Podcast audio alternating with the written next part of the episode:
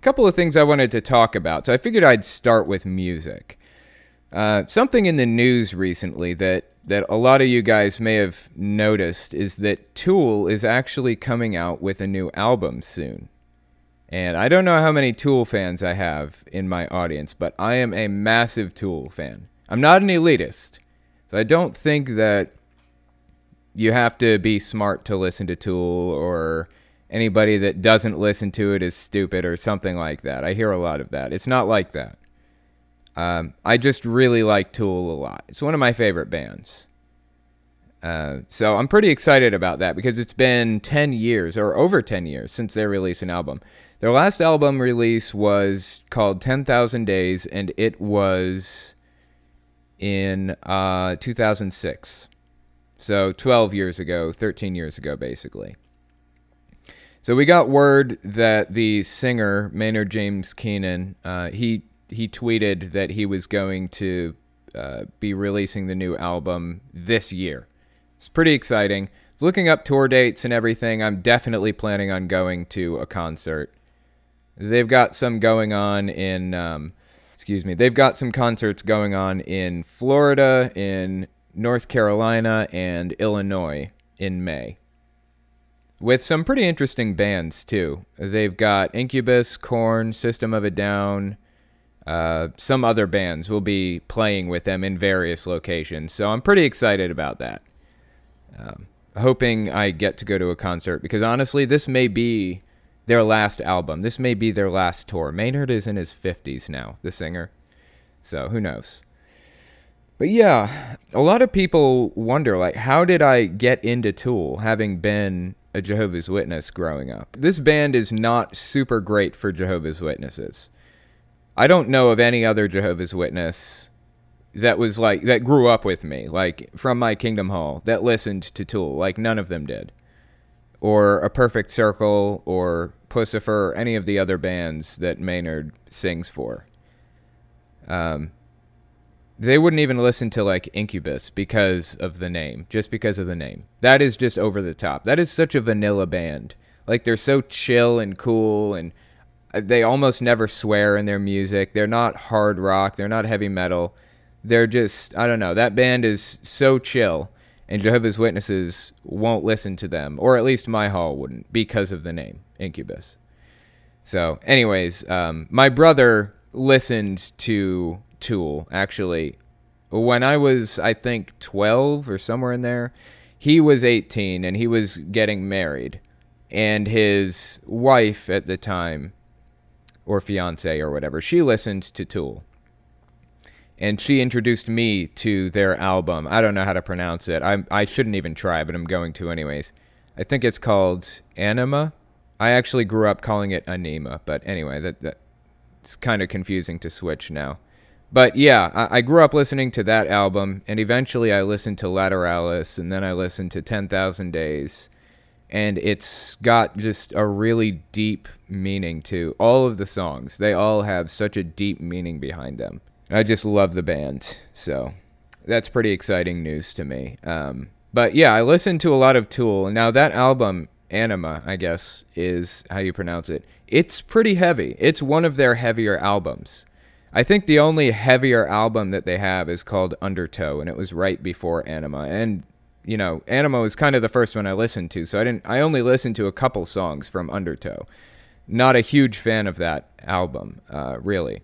But after listening to that, I got into some heavier stuff. I listened to a lot of Metallica and Pantera, and all of this was, of course, without my parents' knowledge. They were not supposed to know that I was listening to this stuff. Um, they got pretty persnickety about it, but honestly, I had a computer what were they going to do? They tried taking the computer away, but it's just not easy to do when with a teenager. It's hard to enforce, honestly. Um, I also listened to some Godsmack and things like that. Surprisingly, it's kind of a little bit of a rebellious teenager at one point, but anyways, um, yeah, big fan of Metallica, big fan of Pantera, big fan of Megadeth. Really liked Megadeth back in the day. Some of you may actually know that the singer of Megadeth went from being the guitarist for Metallica, which, by the way, he's a killer guitarist. Dave Mustaine is his name. So he ended up getting fired or quitting Metallica or something, starting the band Megadeth. And it turns out he's an ex Jehovah's Witness too. Dave Mustaine is. Um, over time, I think in the 2000s, his music started really going downhill, in my opinion. And as he became more Christian, he got really, really super Christian, like non Jehovah's Witness. I don't even know what he was, Baptist or something. But it, he, you know, he incorporated Jesus into his music and everything. It really sucks, man. Uh, really sucks that happened to the music because it was just really fantastic. Listen to a lot of Black Sabbath too, um, and things like that. But my parents definitely warned against Black Sabbath, which is funny because they both listened to Black Sabbath in the '60s, being hippies. Uh, my dad was a big fan of Black Sabbath, but um, they warned. I mean, my mom especially. She warned against it. She said it was music from Satan and everything else. My dad didn't really enforce the no Black Sabbath rule, but uh, yeah, he did enforce a lot of other rules about music. Anyway, music has always played a really big part in my life because, you know, no matter what, I've always had music there. It's always been there. And I've always found a way to listen to the music that I liked, no matter what. I always found a way. No matter how forbidden it was, I always found a way to listen to it. Um, so it, it did play a big part in my life for sure. The video I have here is Scientology's indoctrination video, basically. So when I play the video, you guys on Discord are not going to be able to hear it unless you're watching the live stream. So, to give you a little background on this video, it's Tom Cruise and I just about guarantee I'm going to get a copyright strike for it because I have music playing in the background. It's fine. I'll I'll figure it out. But it'll be worth it to hear the guy talk. I thought about it before actually starting the podcast. Because I had the option of just just writing down what he says and then reading it to you guys so you can get a feel for what he was saying. Um, and that would avoid the copyright strike problem. But sometimes I feel like it's necessary to watch the video, to hear the inflections in his voice, to look at his eyes and how they light up when he says certain things. It's important to get the full effect from it. Copyright strike or not, sometimes I feel like it's necessary to to watch the video in its entirety just like the the Heaven's Gate video that I played a few Sundays ago. Um, I got I got hit with the content ID system on the Heaven's Gate one, but it was worth it to see how he talks to his audience. At this point, I played a Scientology indoctrination video with Tom Cruise, but the moment it went live, the live stream was shut down. So I'm going to have to cover it on my main channel. For now, we'll continue on with the podcast without the Scientology video, but watch out for it on my main channel. That is um, YouTube's content ID system catching things. They are really, really good with their content ID system, unfortunately. But I will do that on my main channel now that I know that, you know, they're ready to catch things so quickly. That's really disappointing. I really wanted to cover that. You guys should see the look in Tom Cruise's eyes. Just the things that he says. I mean, it, it's like, I don't know what it is, the difference between a cult member and somebody who isn't indoctrinated. It's just this fervor, this drive in them that that's unlike any other. But just to give you guys a little bit of background with it, actually, before I do move to guests, I do intend to move to guests in a second. Uh, from my understanding, I don't know how much you guys know about Scientology, but uh, Tom Cruise was he was kind of tangentially involved in Scientology. He he has been for a long, long time, and he ended up uh, he ended up getting married to Nicole Kidman and she wasn't a Scientologist. In fact, her father was a therapist. In fact, I think he was a psychologist. He could prescribe medicine and everything. And uh, L. Ron Hubbard had a really big problem with psychologists in general, with psychology. He's labeled them SPs, aka suppressive persons. That's what it means. That's what SP means. And it's ba- it's similar to disfellowshipped people with Jehovah's Witnesses, where they don't want that they don't want their people talking to them or interacting with them in any way. Except Nicole Kidman's dad, he was not related to Scientology in any way at any point in time. He was just a psychologist. That's it. As somebody told me, uh, Panda E actually mentioned from the Discord that they have the fair game policy. And the fair game policy is the one thing that I think makes Scientology worse than Jehovah's Witnesses. They're both cults, they're both harmful. I think Scientology is worse. Just from what I know of how it works.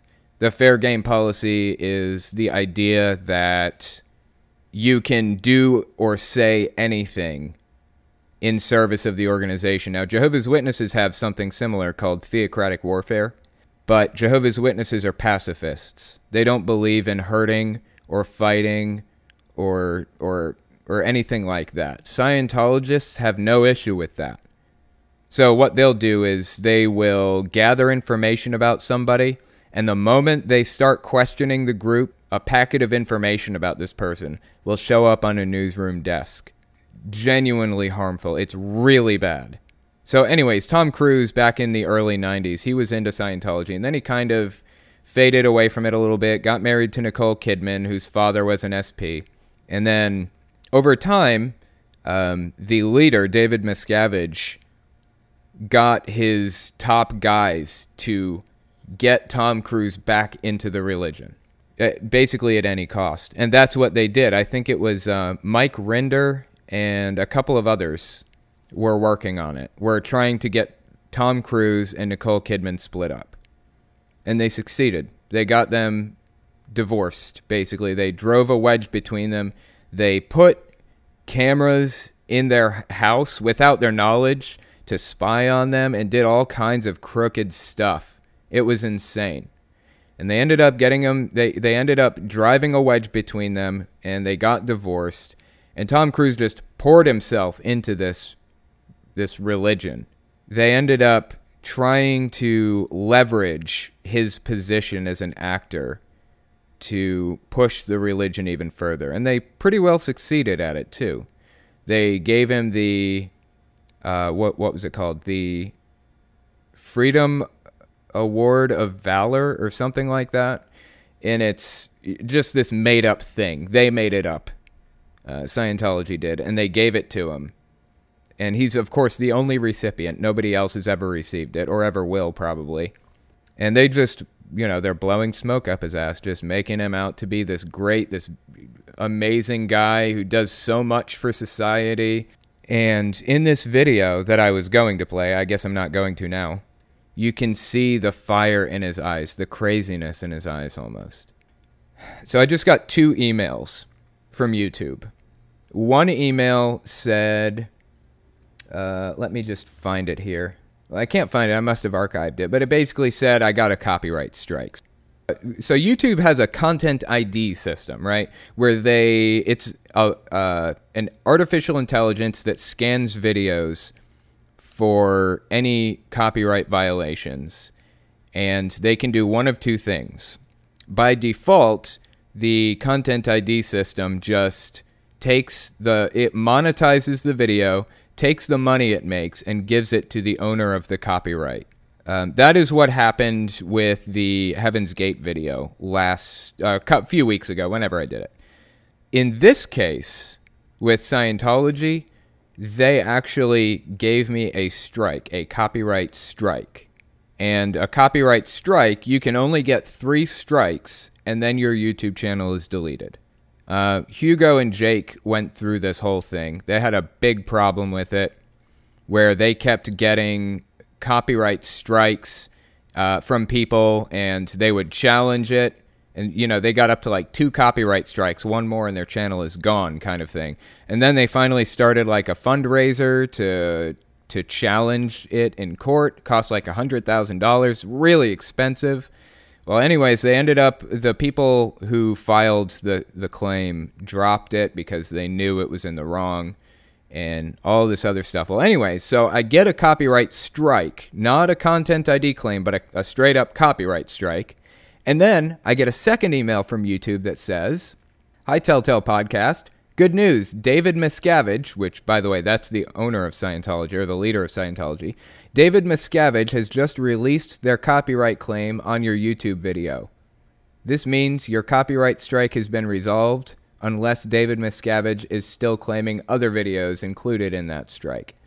So they actually they actually released the copyright strike like immediately basically. The the emails were like 3 minutes apart of, from each other or something like that. Um, so it seems like they just wanted you to shut up. Yep. They didn't want to go to court. They didn't want they didn't want to even risk going to court with me. I imagine. They don't want to risk going to court with anybody because they know they're in the wrong. They just want to shut them up and be done with it. So uh, I'm not going to shut up. That's what that means. That means I can't shut up. Who was the first guest? It was struck by lightning, right? Let's see. Are you there? Can you hear me? Testing. Test, test. Can Yay! How's it going? Oh, pretty good. How are you? Not too bad. So I actually had you, or I've been talking to you over the past couple of days on the Patreon server, right? Right. Yeah, we've been talking a little bit. So, what religion were you originally? Are you still religious, or? I actually grew up in an offshoot of the Presbyterian Church. So there's two main branches. There's the PCUSA, which is more of your liberal, mainstream Christian um, Christian group, for lack of a better word, and then there's the PCA, Presbyterian Church of America. That's where I grew up. That is where you get, you know, the fundamentalism, you get the conservative, the evangelical, um, it's it, it gets pretty intense from time to time. Right. Very interesting. So, what was it like growing up that way? Like, what? Tell me how you felt. Like, what kind of experiences did you have with it? Oh wow! I mean, how much time do we have? Lay it on me. Okay, so it, it was it, it, was pretty intense growing up in it. Um, the the way that um, Presbyterianism works is that you have uh, presbytery that make their own rules. And then within the presbyteries you have churches that make their own rules as well. So it's not a monolithic group. Um, it, it kind of depends church by church how things go. My church was very very controlling um, to the point where we weren't allowed to listen or watch anything that was secular um, because one of the main principles of at least my brand of Presbyterianism was that there is no such thing as secular. So it was a lot of like K love, a lot of watching like Veggie Tales and um, things like that. Really, no such thing as secularism. Yeah. So um, one of the things that makes Presbyterians, you know, unique in their own denomination is they believe in predetermination. Um, they also believe that all of God's creation is holy. Um, and my church took it to an extreme, meaning that mm. all creation should act as if they are holy, um, if they are able to. So if you listen to anything that was secular, you aren't acting holy, and therefore you're going against the church. Really? Okay. Interesting. So if you listen to anything that's secular, then you you're basically breaking God's law. Is kind of how they're they're playing it out, right? Pretty much. I mean, we um, we were we were controlled pretty well as far as the information that was told to us. Um, I actually I, I, told you this on the Patreon server, but I actually got in trouble for listening to Avril Lavigne. Mm. Um, and which was funny because that was nowhere near the worst of the things I had on my right. iPod. But we the the real indoctrination didn't really start until probably like 11, 12 and that's when they would send you to either to week long and weekend long seminars where you were separated from your family, your friends from the outside, things like that, and just got alternatingly love bombed and um, got the fear of God installed into you. right, right, okay. So is it fair? Do you feel like it was a cult? I mean, it sounds like it was. I mean, they seem to have hit a lot of the markers on the bite model. Actually, one of my friends is an amateur cult enthusiast, and uh, over New Year's we actually went through the bite model, um, and we were talking about it. And um, funnily enough, m- the church I grew up in hit most of the markers that were on the bite model, even some of the ones I actually didn't realize even applied. Which, like, like the identity one, um, I Right. didn't think that they necessarily took my identity, but that my friend pointed out that's because I didn't have an identity to begin with. Right. Okay. So how so? Like how how was it that they kind of prevented you from taking on an identity of your own, do you think? Well, a lot of it had to do with the fact that we weren't allowed to explore who we were. Um, ba- basically, you know, obviously we weren't allowed to explore anything secular. Um, we also didn't get to have our own personalities. Right. Um, our we existed to spread God. You know, we were a very evangelical church, and um, in that, I didn't really develop any social skills outside of being able to try to convert people to Jesus. right. So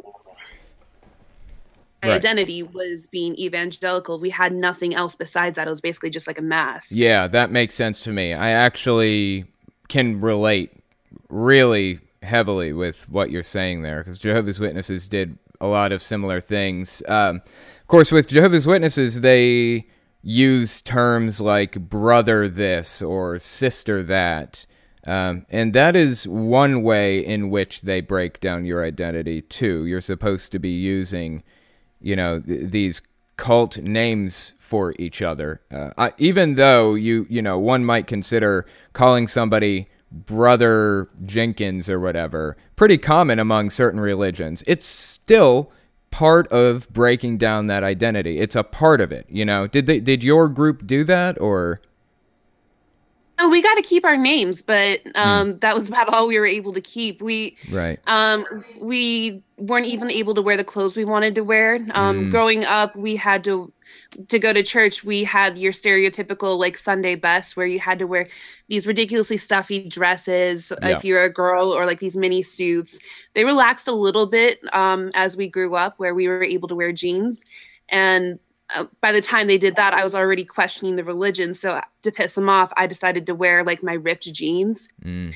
It, it didn't go too well. i bet it didn't how did they react poorly poorly. Um, but at this point, I was about 15 and I, I was already on my way out. Um, my for for those of you who haven't been on the Patreon server, my final act of rebellion was to actually go out and get a tattoo and piercings, which was completely sacrilegious because your body is a temple. pretty big deal And talking to um, by the elders and actually escorted out. you were escorted out that is insane very, very quietly, of course. But yeah, um, one of the elders, like, um, while the ser- while the sermon was going on, one of the elders talked to me out in the main hall, and he was telling me, "Well, how are you going to show people your tattoo? You're going to have to take your shirt off, right?" Oh, And me, being the sassy 15 year old, was like, "Okay, what's the problem with that?" Right. That sounds crazy. So, what happened after that? They escorted you out, and what did you kind of? I mean, you were already on your way out of the religion at that point, anyways, right? Right. Yeah, I I really started questioning by when I was about 14. Um, I was totally out when by the time I was about 16. At that point, um, basically kicked out of my house and moved in with my boyfriend at the time um, Mhm. because I didn't really have anywhere else to go. Yeah, that happens. So, I assume you hadn't finished high school at that point, right? Right. I actually um I actually lucked out with my high school. Um I I had I met a lot of friends who knew my situation and were able to help me out. Um one of my Mhm. best friends um actually more or less adopted me in, so if I couldn't find a place to stay, I could stay at her place. Um e- even though I was technically living with my boyfriend, you, you know how Yeah. um, high school relationships go. Yeah. Um, and then I was also working full time as a telemarketer to pay rent and so half the time I was like passing out in classes because I'd work till like midnight or 1 a.m. and then be heading to classes at like 8 a.m. Yep. I actually understand where you're coming from with that because I also had to work at Burger King when I was in high school, but I wasn't even going to school by the time I got kicked out of my house.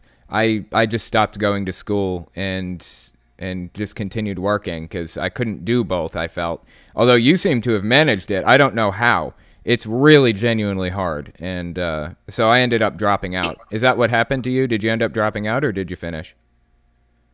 At one point, like I had almost a mental breakdown and thought about just doing the GED, but I, I did a lot of research into it and I realized I would fare better if I just stuck it out and finished my high school education. Um, I actually ended up graduating a semester early, which made things a little Very bit nice, easier. yeah. Um, but it, it was definitely tough. Like like I said, I was falling asleep in classes, and if it wasn't for having some really great teachers, I I don't know how I would have made it through. Yeah. I, I probably would have had the same route that you did and just dropped out. Yeah, I remember um, I was living in a trailer uh, with a roommate, and I just kind of stopped going. And eventually, after like three or four months of not going to school, they told me if I they told me that they were going to send my parents to jail if I didn't drop out or continue coming to school. That's basically what they said. And they basically said drop out now before you c- can't legally drop out anymore. It was like really bizarre just the way I don't know why it happened that way. It was just really weird, but I ended up dropping out. Uh, but yeah, so you ended up going to college after that, right? Right, yeah. I originally started in nursing and I got my two year nursing degree.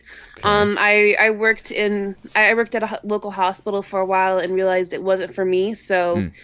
I decided to be really masochistic masochistic and go back to school. Mm. And I, I'm going for computer science right now with um, a minor in math and Spanish. And I'm hopefully going to go to law school to specialize in intellectual property at some point. That's pretty But- cool. Okay. it, it wasn't easy to go through all of that. Um, at one point, I was actually living it out of a hotel while going Yeah. to school. Um, just because you know when you're you're young and where I'm at, um, you don't actually legally become an adult until you're 19, so you can't actually sign contracts. Yeah. Um, it, it definitely made things a lot harder on me than it probably should have been.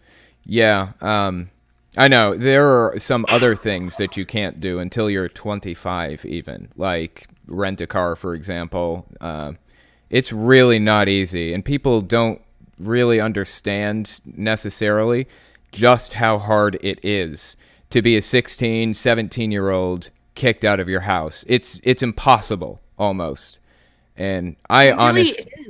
Yeah, I, I don't know how I managed it at 18. It's it's scary and and I just don't know how people do it, but I am glad that you made it out. I mean, I'm so glad to hear that you uh, Now how how old are you now? Before 24. You've made it this far and I I mean, I know that I've lived poor. I don't know about you, but I've lived dirt poor before. I haven't had a penny to my name before. And I mean, I was a 16 year old trying to pay rent. Believe me, I know poor. Yeah. It's not fun. It's wrong that religions do this and somehow get away with it under religious protections and freedoms. It's it's wrong. It's just wrong. I mean, I can definitely agree with that. And one thing that I I've never been able to understand is how some families can basically kick their their kids out into the cold, you know? Yeah. Like I was lucky I still had some connection with my mom. I wasn't like fully excommunicated or anything like that. So she did help me out from time to time and I had a lot of good um I lived like a lot of the local churches gave out food, things like Yeah. that. But, you know, for like I like from what you were saying, I don't know how you were able to do it because I barely um, scraped by by the skin of my teeth. I don't know how you're able to do it with not having like any family support. Got to do what you got to do. And honestly, I did I didn't have my family, but I did have um Crate who's on the podcast with me. She's been hel- helping me. I had her and I had her family. They helped me out a lot. So there is that. But some a lot of people don't have family at all, and that's it's just insane, you know. something's got to be done. Something has to be done about this. So let me ask you this: uh, Where are you now? Are you an atheist, or are you religious, or where do you stand with it now? Oh, completely atheist. And I know I may get a lot of hate for this, but I am very against any form of conventional religion at this point because I, I see too many parallels between even just like your conventional Methodist um, and the church I grew up in. Um, a lot Yeah. of the churches I see are like two steps away from being where I was at. Yeah. So Yeah, I, no, I'm on the same page. Honestly, I think that uh, conventional religion is okay, I guess, but the moment it gets harmful is the moment I part ways. I don't accept it. I mean, you can believe what you want to believe. I don't think that it's rational or or or any of that stuff, but the moment it starts actually harming people, then it becomes an issue with me. And honestly, I feel like on on a low level, religion is harmful in a way, just you know, all the time. Like in some ways, just the idea of accepting a belief without question is kind of of harmful inherently, right? Well, I definitely agree with that. You know, at, at this point, you know, I I studied a bunch. I've studied a lot of different sciences, and I've been through college a couple times now. It's hard for me to be able to accept anything without you know a lot of proof behind it. I I think that asking people to give up their critical thinking skills in order to accept things that were written down 4,000, 2,000 years ago Yeah. it is inherently harmful just because Yeah. it, you're creating people who are dependent on church, what have you, for Yeah. knowledge as opposed to being able to teach them how to figure it out themselves. Yeah, I definitely can agree with that. It's been an interesting talk. I appreciate you coming on, and uh, I'm going to move on, but I will talk to you on the Patreon server, okay? Sounds good. Thanks for having me. Yeah.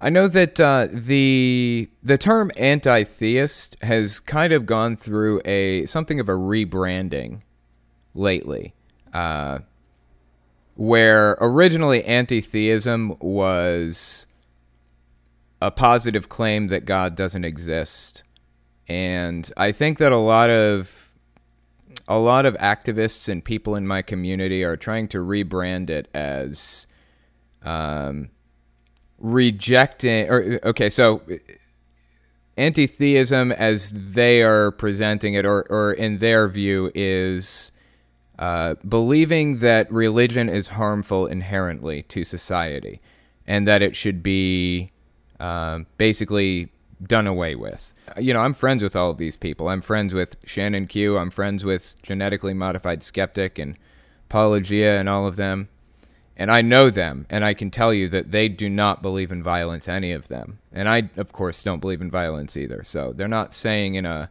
in a violent, but through violent means. They're saying they just think that we should be working toward the goal of eradicating harmful religion. Um, and you know, like I said, I can agree with that. Uh, I, I agree with that goal. I think that that's a laudable goal, and I support them in it but I'm not ready personally to take on the name of anti theist yet. I will stick to atheist for this moment and support their goals. So we'll just go with that. There were two more people I wanted to get to, right? Uh, who were the other? Yeah, Uncle Iroh. Let me see. Are you there? Can you hear me, Uncle Iroh? Yes. Hey, um, how's it going? Uh, I'm fine. Um, It's good to uh, hear. I'm tired. Oh, you're tired. I imagine. Yeah. What time is it for you? You're in Europe, aren't Uh, you? It's um, 2:44 a.m. That is so early. I'm sorry I couldn't do it earlier. So tell me. No, I'm sorry that's so late. I um, I, I actually um, uh, went to sleep and then woke up. Oh, so I would, perfect. um, that works. and and you know set my my alarm clock so it will wake me up in time for the podcast. But I slept over um, over it, so I slept a little too long, so I missed much of it. I'm sorry. oh no, no, it's fine. We had an interesting little fiasco. It's taken care of now. So, uh, tell me, like, what religion were you originally? Are you still religious or? No, um, Catholicism. Okay, interesting. Um, yeah. Uh, so Norway has, you know, uh, always been kind of secular in the sense that they don't take religion too seriously. I mean, when I grew up, I had this subject in school called um, see, uh, um, it was KRL, which was uh, Christianity, religion, and Christianity, religion, and it was KRL. You said. and no, no, sorry, KRS, which is the, KRS. society lore or teachings. Got you. Interesting. Okay. It's, it's, basically a, uh, it was basically a, uh combination of of, uh, of religion and and social studies. Okay. Very interesting. So, what kind of stuff did they teach in that exactly? And this was in a public school, or well, was this at uh, your well, church? they they taught what you expect to uh, be taught in a in a social studies class, but they also focused heavily on Christianity. Uh, Okay. and they, they didn't say necessarily, you know, outright that this is true, but they focused on on uh, Christianity way more than any other religion. They were kind of just uh, mentioned in passing, and and then Christianity was the the thing we focused on when religion was topic. Right. Very interesting. Uh, Okay. So this was at church, right? No, no, no. This was uh, at school. No way. It was really.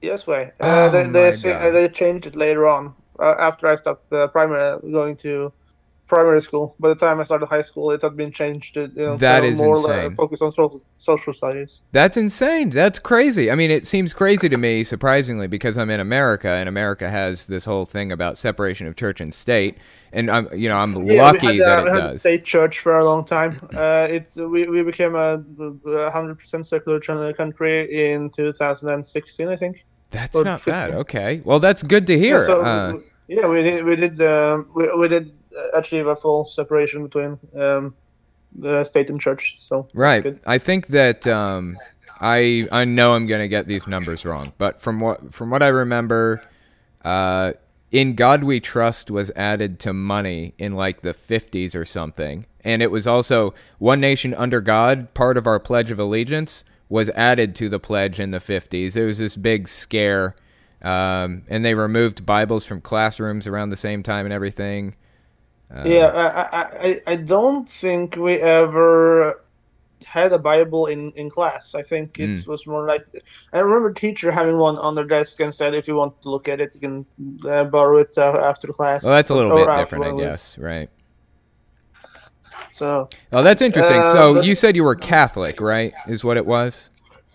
Yeah, um, at, at least we went to Catholic church. My mom was more religious than I was. She ne- she was never very militant, and my dad just said he didn't have an opinion. Uh, not Right. too uh, too surprising, really, because my grandma was a very pious woman, uh, like a very sweet woman, but she was, was very very religious. And I, I remember um, go, buying groceries for her, and I was supposed to buy strawberry yogurt, and I, bu- I, I bought the wrong brand, and she was like, "Oh my god, oh no!" oh Right. Yeah. Oh man. I think my dad, uh, she was like um, 88 then, but anyway. Right. Uh, That's I, really uh, she was still very, um, uh, very, you know, um, yeah, okay, very pious, and my dad got kind of fed up when he grew up. Right. So how do you feel about like the Catholic Church specifically now? Are you Well, um, when I was a kid, I had no, you know, um, I, I didn't know about the child abuse thing and so, and, and so on. Right, of course. So I was kind of shocked when I learned about that in my early teens. Um, but to me, I, I think I had the most anticlimactic um, like uh, view in church ever because to me church was the the uh, house of God. No, no, no. Um, to me, a church was this big, old, gray, almost depressing stone building where I had to sit on a bench Right. and uh, that wasn't very comfortable and listen to a guy talk about i didn't know talk about stuff i didn't understand it was like boring almost. yeah it was, yeah yeah yeah it was boring and it wasn't only boring it was insulting because the, he would these um, droning speeches or whatever uh, you want to call it the sermons Yeah. it was sometimes you know broken off by songs that were that sound like they, they were written by someone who was tone deaf or hated. Yeah. Yeah, I know what you mean. Um, Jehovah's Witnesses never had like a youth program or anything like that, so all of the kids had to sit in there with everybody else, and it was just boring as sin. And the songs were actually the songs when I was growing up, they weren't too terrible. I understand they're pretty bad now, but not not too bad growing up. Uh, so I assume your church didn't have like a youth program or anything either. No, um, there's this other other church which is uh, connected to the scout group, Yeah. um, which is like a Methodist church. Um, I, I was uh, like a scout leader there for a while. Right. um, before I started uh, in a theater group, and uh, they had this this program where they had made a, a homemade religious song for kids with, with dancing and so and so on. Okay, interesting. Yeah, I don't know a lot about the inner workings of Catholicism. Like, I'd really like to go to a Catholic church, a, a, a Catholic mass one of these days, and just kind of get the experience. You know, Yeah, I think it'd be Um, pretty it- it interesting. know, I, I don't know how uh, Catholicism is uh, practiced in um, in uh, other countries, Yeah. but uh, my experience, as I can remember at least, was more, mostly that we, we kind of sat there. We had this, uh, we had, they had a priest speaking. We had like um, I don't know what you uh, what you call it in in English. This thing where you sat uh, on your knees before the priest and he and he blessed you. Uh, um, I think I know what you're talking about, but I don't know the word for it either. I bet somebody will say it in the uh, in Discord. But go on. You were saying? Yeah, and and and and then we sang some some hymns, and then it was over basically. Right, interesting. Yeah, I understand that uh, there's a lot of variation in Catholic masses and Catholic churches in general. Um, but a lot of the time, I, I think most Catholic churches do some similar things like communion and confession, and they'll pray the rosary and, you know, things like that, right? Yeah. Um, so uh, I have only been to two Catholic um, churches. The one was the one where I grew up, and the other was when I used to go to church with my grandma. Mm, And uh, and it was pretty similar, you know, different churches, different people, but, Yeah. but mo- mostly the same stuff. right. The only the only difference was the only difference was that uh, the, the um, priest on the on the uh, second church where my grandma went Yeah. was way more was younger and way more laid back. Once he ended a sermon early to to turn on the football game on the big screen, Right? and yeah, my grandma never quite forgave him for that. Oh, that's funny, man. You know Yeah, what? she left fuming.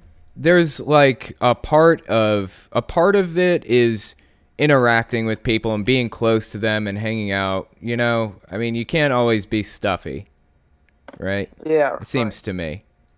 But So, so, mm, so by and large, by and large, uh, it, uh, it has been very undramatic. Yeah. Um, I, I had two polar opposite uh, situations happening to me though, right. uh, in the sense that how do I put this? When, when I was in sixth grade, I had a friend over who started asking if we were Christians and stuff, and uh, he was supposed to uh, spend the night.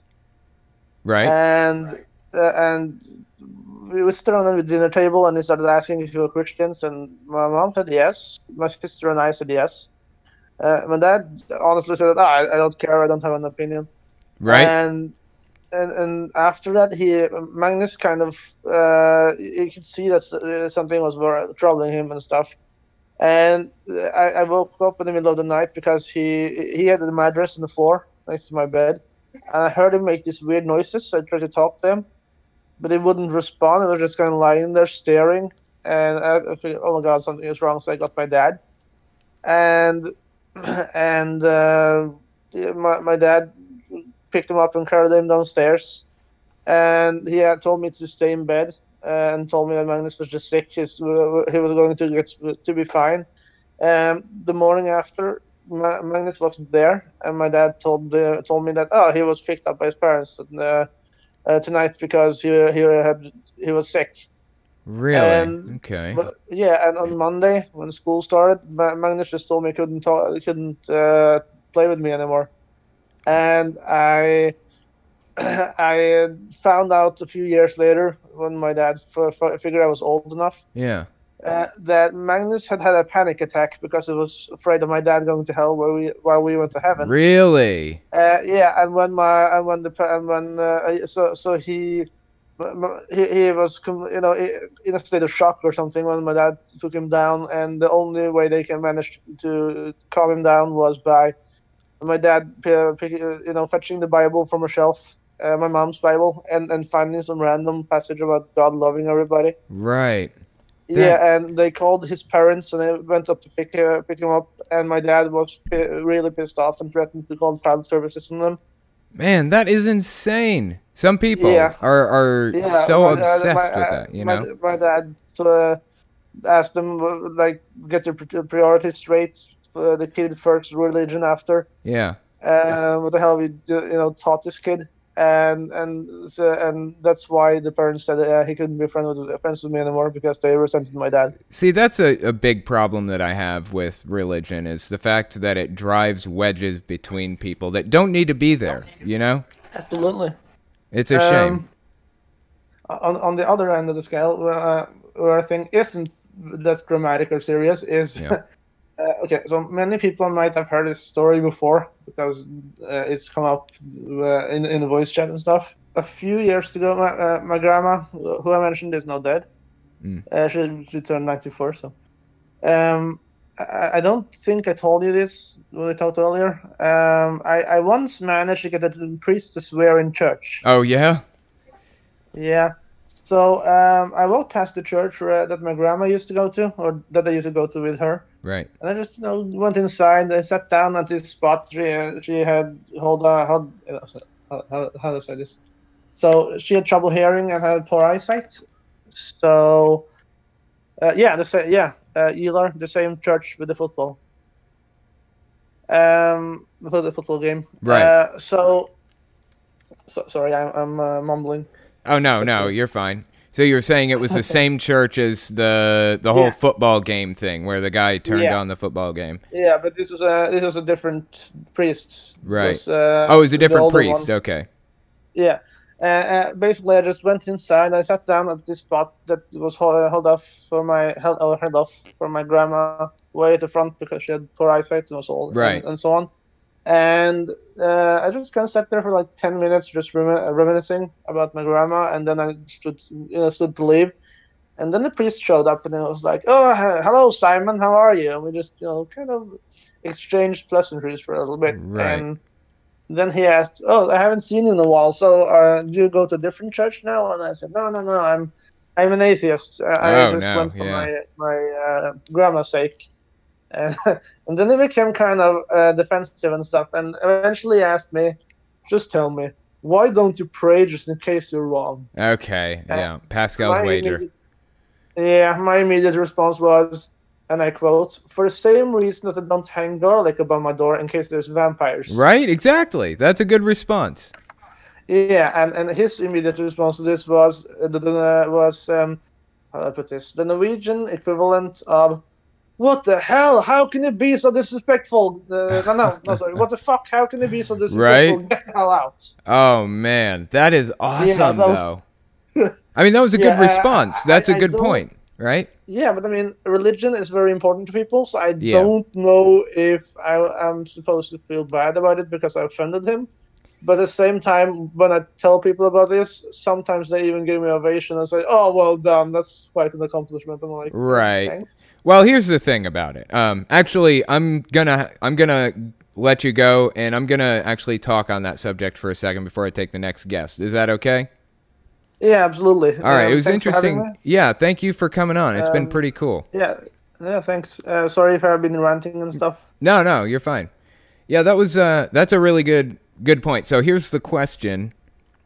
Um should where is the line with with offending people? How do you uh, how do you tell something to somebody without offending them? Like he was saying the the preacher asked him, Why don't you just pray just in case? And his response was, For the same reason I don't hang garlic above my door in case there are vampires, because I just don't believe it. And that couldn't, I don't think that could have been a, a more perfect analogy. Um, that's a good point. They almost certainly don't accept the vampires are real, uh, in the same way that you don't accept that God is real. But they take offense to it. My thing behind this is their offense is taken, not given. Okay? So you need to be a little bit less sensitive about things, first of all.